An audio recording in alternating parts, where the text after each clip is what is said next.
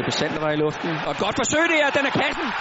Det er fremragende spark ind af den 38-årige anfører, der laver sit fjerde mål. Jan Heinze har bragt Danmark foran. Spillet tre minutter. Ukulig Jan Heinze. Graversen. Godt spillet. Jon Dahl. Ebbe Sand ligger ud til højre stadig. Jon Dahl har hørt frit mål. 2-0. Jon Dahl Thomasson laver sit landskampsmål nummer 14. Det er en god kombination, den der, der giver kasse. Dennis Rommedal. Og det er vigtigt, at den slags lykkes. For det, der arbejder med på træningsbanen virkelig. En kort pasning fra hjørnesparket fra Graversen. Skubbes bagud til Rommedal. Prøv at se, han vender om. Får den der fra Jon Dahl og ind i kassen. 3-0.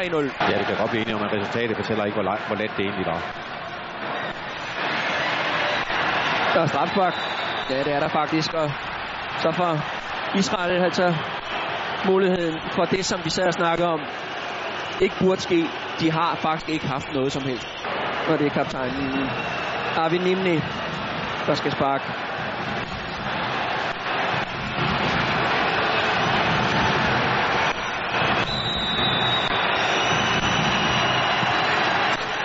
Og reducering til 1-3 kort før vi får et slutfløjt.